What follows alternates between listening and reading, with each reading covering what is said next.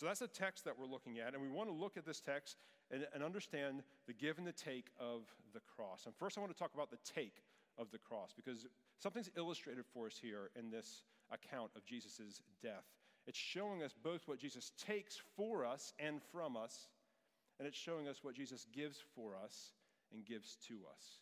And both of these uh, help us better understand the tearing of the curtain there in temple. So, first, let's talk about the take of the cross, what Jesus has taken for us, how he is forsaken for us. In verses 33 and 34, it's the sixth hour, and there was darkness over the whole land until the ninth hour. And at the ninth hour, Jesus cries out, My God, my God, why have you forsaken me?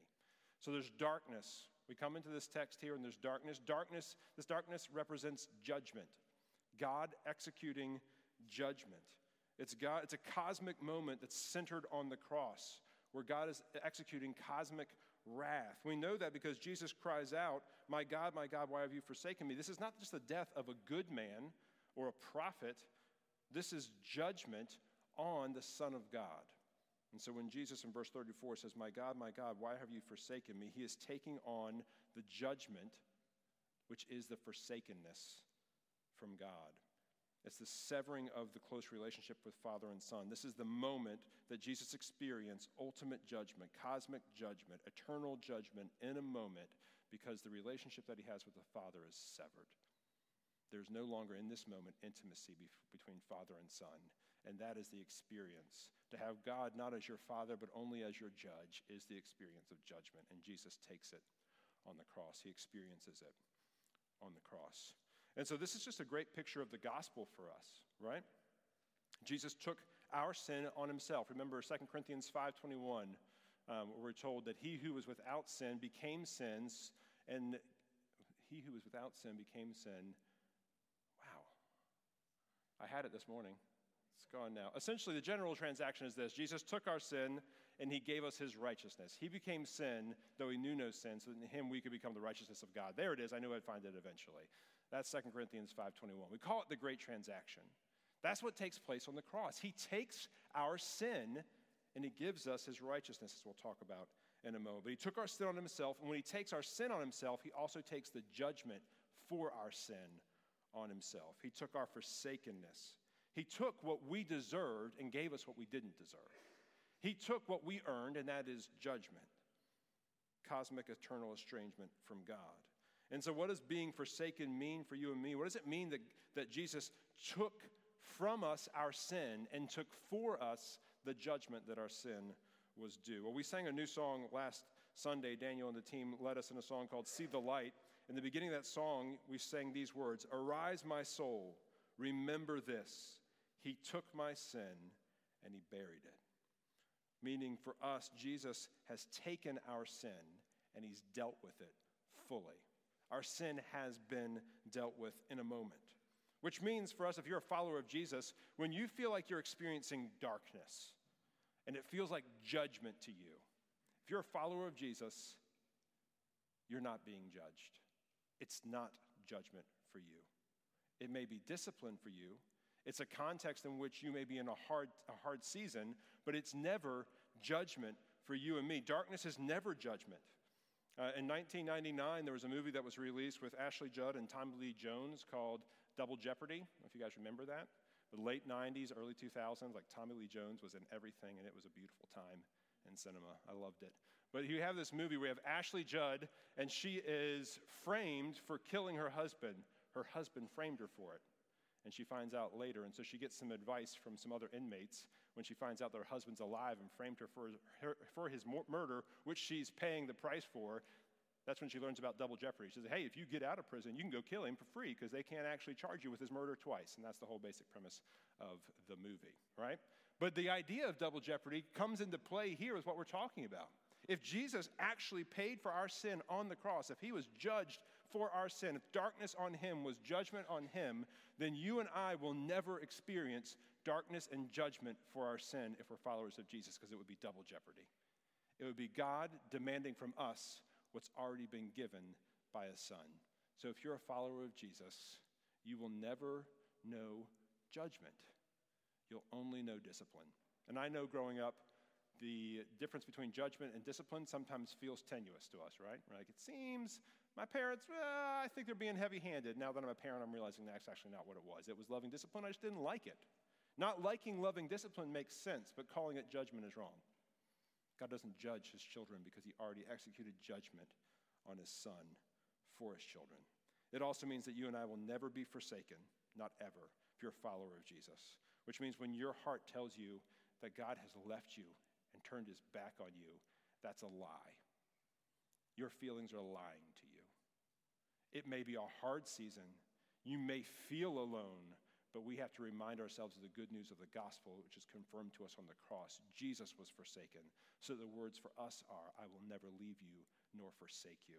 We will never be forsaken, not in this life or in the life to come. If you're a follower of Jesus, there is no story of forsakenness for you because it's been taken from you. So I would ask you, same thing I've been asking myself this week what are you struggling to believe that Jesus took from you or took for you on the cross? What are you struggling to believe that he actually took from you so you don't actually have to carry it anymore? What are you struggling to believe that he took for you so you don't have to endure it anymore? Is it that, that sin that you've not confessed, that hidden sin that you've not confessed? I want you to know this morning the fact if you're a follower of Jesus and you didn't have not confessed that sin, it's still been paid for. Because there are no sins for the followers of Jesus that have not been paid for. If it's a sin or a reoccurring sin for you that you think is too big or it just keeps happening too often, it's too reoccurring, I want you to know if you're a follower of Jesus, it's paid for. It makes us maybe a little uncomfortable to think that sin that I haven't confessed is paid for, but it is. Because we think, well, if, if I haven't confessed it, well, then I guess I don't have to confess it. I, I guess I don't have to stop sinning. If grace is so big, it means that sins I haven't committed or I haven't confessed even yet are already paid for, then I guess sin's not a big deal. And that's not true. Sin is a big deal. It required the life of the Son of God to pay for it. But what you and I need to understand is when we doubt that our sin has been paid for, it actually drives us away from repentance. It drives us away from God. We're told that it's His kindness that draws us to repentance. The kindness of God saying He's already paid for all of our sins is what draws us to Him. And that's what ch- changes and shapes us. Grace is actually incredibly scandalous. And that is what shapes you and me. We have to know all of our sins, past, present, and future, are paid for on the cross. We will never be forsaken. We don't have time to go into how do you understand like besetting sins and what if there is no repentance for the same sin for a long time and is there ways that we need to talk about what that might mean about your spiritual life? Yes. But we don't have time to talk about that. What we need to talk about and what we're talking about this morning is don't doubt the cross. Don't doubt what Jesus achieved on the cross, and that was payment for every single one of your sins. Or you may be struggling not with uh, you know, a, a sin you haven't confessed or a sin that you're afraid might define you. It may be that you say, Yeah, I believe that Jesus paid the price. I believe that he took the punishment that my sin was due. But surely he still wants me to walk around with the shame of it so I can show him I'm still sorry. Maybe you're one of those people, like, you don't doubt that Jesus paid for it, but it makes you feel bad about yourself that he had to. And so you think, well, I know I can do something. I can just feel shame. I'll carry that shame around with me. And we need to understand that the cross is also where our shame is dealt with. We're not called to carry our shame. When Jesus died on the cross, when he took from us our sin and he took from us our judgment, he also took from us our shame. He took that from us. You and I should never walk around as those who are ashamed, who feel shame, I should say, over something Jesus has already paid for. That's not how our Father sees us. You and I are freed from that. Jesus took it on the cross. Now we've got to keep moving, but that's what Jesus took. The, So the take of the cross is Jesus taking our sin on himself and the judgment that that sin is due. And in so doing, he takes our shame and he takes it from us. But he also gives on the cross. The give of the cross is this Jesus willingly sacrificed himself. He gave himself as a sacrifice, and he gave his righteousness as a gift. That's the give of the cross. In Luke 23, 4 through 46, parallel account here, we're told that Jesus called out with a loud voice and he said, Father, into your hands I commit my spirit. And having said this, he breathed his last. We're told in John 19, another parallel account, Jesus said, It is finished. And he bowed his head and he gave up his spirit. And lastly, Matthew 27, parallel account, Jesus cried out again with a loud voice and yielded up his spirit. Jesus says, Into your hands I commit my spirit. It is finished. He gave up his spirit. He yielded up his spirit. All of this language confirms to us that Jesus died on the cross, not because the cross took his life, but because on the cross he gave his life. And I think that helps us understand what the centurion is seeing and what Pilate is trying to understand. Because Pilate and the centurion are used to watching someone have the cross take their life from them. But uniquely on the cross, Jesus gives his life for us. Meaning that what happened on the cross was not Jesus dying at the hands of evil men there on the cross, where the cross took from him his life force. It was the altar on which he laid down his life and gave it up. And so Jesus decided when to give up his spirit, when to yield his spirit. And it's not that Jesus was weaker than the other two robbers and that's why he died first. No, it's because what was taking place for those robbers was the cross taking their life. What was taking place for Jesus was an altar on which he was giving his life. And so, what happens on the cross is Jesus gives his life for us as a sacrifice. And the gospel confirms to us that he gave his life for us as a sacrifice. Why? So he could redeem us and so he could restore us. That's what he wants for his people. He redeems us by giving his life for us, he restores us by giving us his righteousness. That's what happens on the cross. And so Jesus willingly sacrificing himself, giving himself as a sacrifice, and giving his, us his righteousness. What does that mean for you and me? Well, one thing it must confirm to us is just how loved we are. That Jesus would give himself for us confirms how much he loves us. There's this moment in um, the Hunger Games where Katniss Everdeen, uh, she's watching to see who f- from their district is going to be taken to the games and ultimately probably die. And her sister, her younger sister, Prim, is selected. And so Katniss immediately responds by volunteering herself as tribute, giving herself so that her sister won't have to go. She does that out of love. That's what Katniss does. And that's a good picture for us of what Jesus does. He gives himself for us on the cross because he loves us. And so if we look at the cross and we don't see love, we're not looking at the cross the right way. We're assuming something uh, errant about the cross. The cross confirms love. When Jesus yielded up his spirit, he did it because he loves us. It also helps us understand how we're seen by God. When Jesus took from us our sin, he gave to us his righteousness, which means at the cross where that transaction takes place, when God looks at you and he looks at me, if you're a follower of Jesus, he sees you clean and beautiful all the time. That's what he sees when he sees you. He sees you because you're his beloved and rescued one who's been cleaned. He looks at you and he sees Jesus' righteousness. And this is not uh, us finding a theological way to pull the wool over God's eyes. It's not that we're like sneaking in to God's presence covered in sin, but we happen to get this really good poncho, this really white poncho that we put over. Now, God knows exactly what's going on with us. That's how we understand our theology, the theology of our justification and our sanctification. At the cross, we are declared justified. We are right before God because Jesus' righteousness has now been credited to us. And then we become more sanctified over time. God works in us so we look more like what we've been justified what we've been declared to be. So our life more and more resembles the righteousness that's been credited to us. That's what God is doing for us because He loves us. And that's why we know when He looks at us, He sees us as beautiful, clean sons and daughters because He's the one that's cleaned us. He's the one that has cared for us in that way. Uh, I remember talking to some folks, some um, acquaintances of mine, uh, and they had adopted a handful of children all at the same time, and the children are a little bit older um, and were coming from an orphanage, uh, and their experience had been a hard one in that orphanage. And so these children would essentially, when they would go to bed at night, they would bring all of their most treasured possessions with them into the bed. And they would also fill their pockets with food when they thought no one was looking at meal times because they weren't sure if there was going to be a meal for them later. And so, what was happening, it was breaking the heart of their parents, but what was happening is those children were not aware yet that they were the children welcomed into the family. The parents knew it, but the children didn't. That's kind of our story. That's what sanctification looks like for you and me. We don't really know how loved we are and how welcomed we are, how safe we are, but we start to become more aware of it over time. But our Father has never forgotten. He has looked at us and said, You're mine, you're my clean, beautiful child. And you'll figure it out eventually. But right now, the truth is, if you're a follower of Jesus, you are his clean, beautiful child. So, a question for us would be Do you feel loved? Do you feel seen and clean? Like, what's standing between you and feeling that way, right?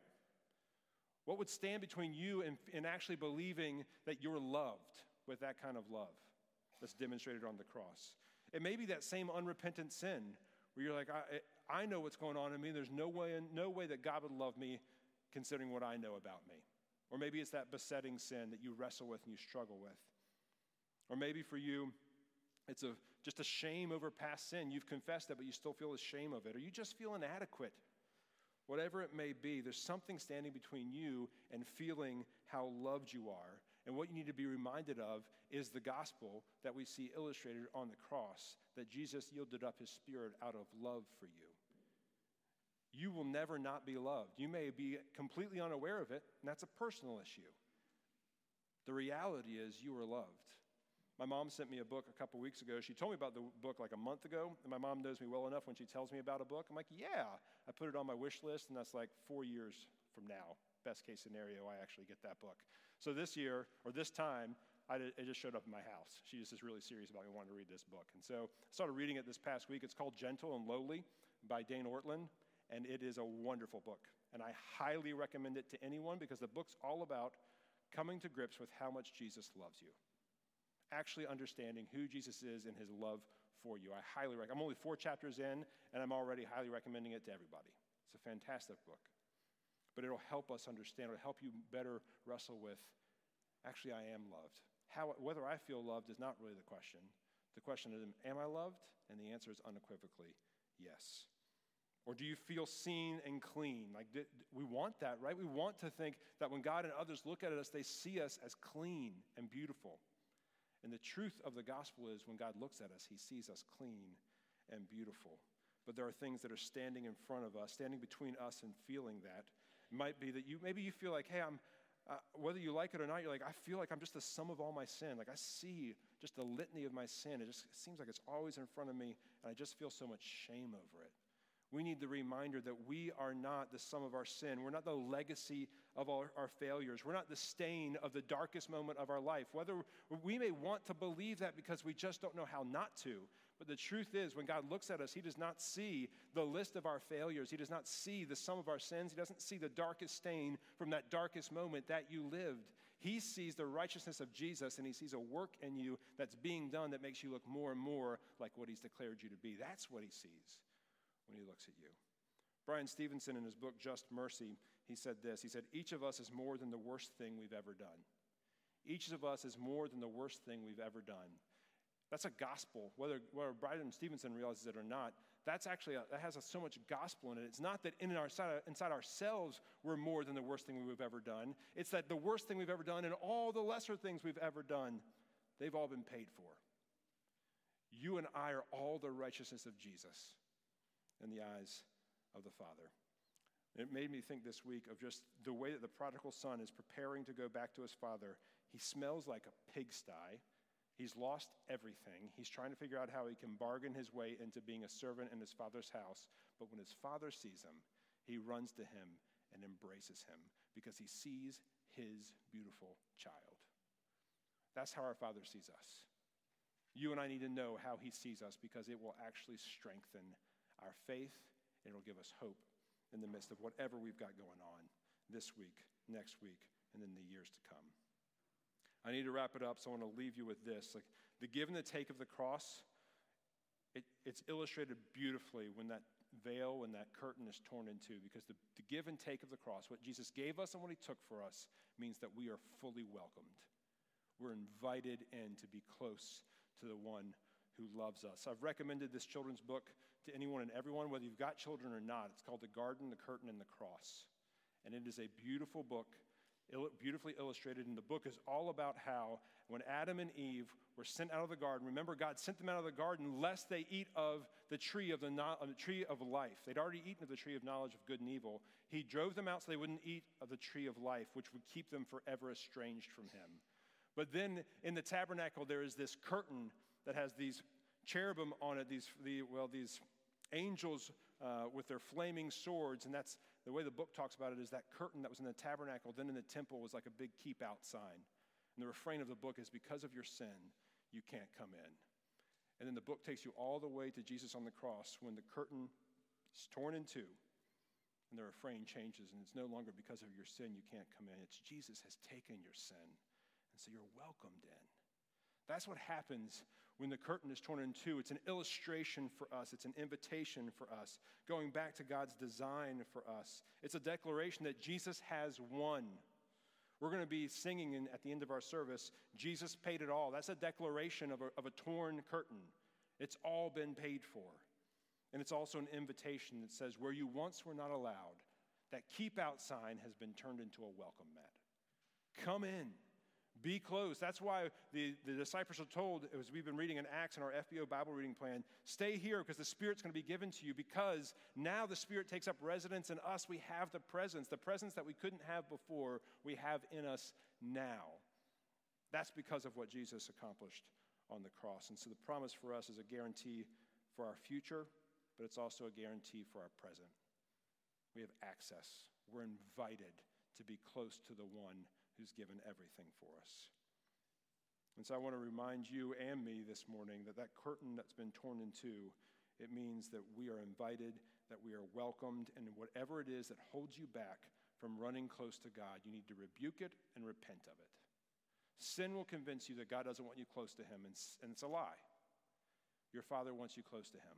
Repentance is to draw close to Him. You and I no longer have to go on pilgrimages to try to find God's presence. We don't have to go to a temple and then stand in a courtyard separated by a wall of stone and a curtain from the presence of God. We don't do that anymore. It's like Adam and Eve back in the, in the garden. We're like them now. Do you know what it means to draw close to the Lord? It means come out of hiding. Turn from your hiding. God is already present. There's no pilgrimage, it's just turn. He's already there. And so I want for each of us this morning, as the family of FPO, I don't want us to live this week thinking that there is any keep out sign between us and God anymore. If you feel like you're being held at arm's length or you feel like you have to keep God at arm's length, I want you to remember what happened on the cross. Whatever that thing is you're ashamed of, Jesus already paid for it. And when your Father looks at you, he sees you beautiful and clean. And what he wants you to do is draw close to him. And whether you realize it or not, what your heart longs for is to draw close to him. So realize that, that curtain was torn in two, that keep out sign exchanged for a welcome mat. Draw close to him this week.